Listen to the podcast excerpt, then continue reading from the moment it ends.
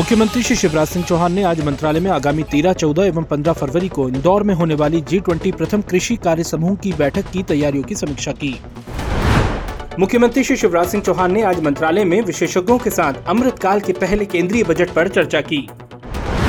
मुख्यमंत्री श्री शिवराज सिंह चौहान ने मंत्रालय में आयोजित बैठक में 8 फरवरी को सागर में होने वाले संत शिरोमणि रविदास जी महाकुंभ की तैयारियों की समीक्षा की तथा आवश्यक दिशा निर्देश दिए। मुख्यमंत्री श्री शिवराज सिंह चौहान की अध्यक्षता में मंत्रालय में मध्य प्रदेश राज्य सड़क सुरक्षा परिषद की बैठक आयोजित हुई, जिसमें सीएम श्री चौहान ने आवश्यक दिशा निर्देश दिए। मंत्रालय में मुख्यमंत्री जी की अध्यक्षता में Madhya Pradesh urban development company limited के संचालक मंडल की आठवीं बैठक आयोजित हुई, जिसमें सीएम श्री चौहान ने आवश्यक दिशा निर्देश दिए। मुख्यमंत्री श्री शिवराज सिंह चौहान ने निवास कार्यालय समत्व भवन से सुरक्षित सीहोर अभियान का वर्चुअली शुभारंभ किया, एवं अभियान की सफलता के लिए शुभकामनाएँ दी। मुख्यमंत्री श्री चौहान ने भोपाल के मानस भवन से एच बैंक के प्रदेश भर की 20 ब्रांच का सिंगल क्लिक के माध्यम से एक साथ शुभारंभ किया।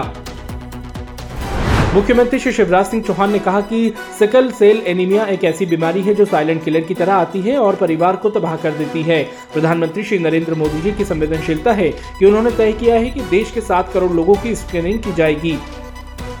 स्क्रीनिंग का काम, बीमारी पहचानना और फिर उसके निदान का प्रयास करना, ये पीड़ित मानवता की बहुत बड़ी सेवा है। और इसलिए मैं माननीय प्रधानमंत्री जी को इसके लिए बहुत बहुत धन्यवाद देता हूँ। अपने प्रतिदिन पौधरोपण के संकल्प के क्रम में मुख्यमंत्री श्री शिवराज सिंह चौहान ने श्यामला हिल्स स्थित उद्यान में बरगद, सप्तपर्णी और खिरनी के पौधे लगाए।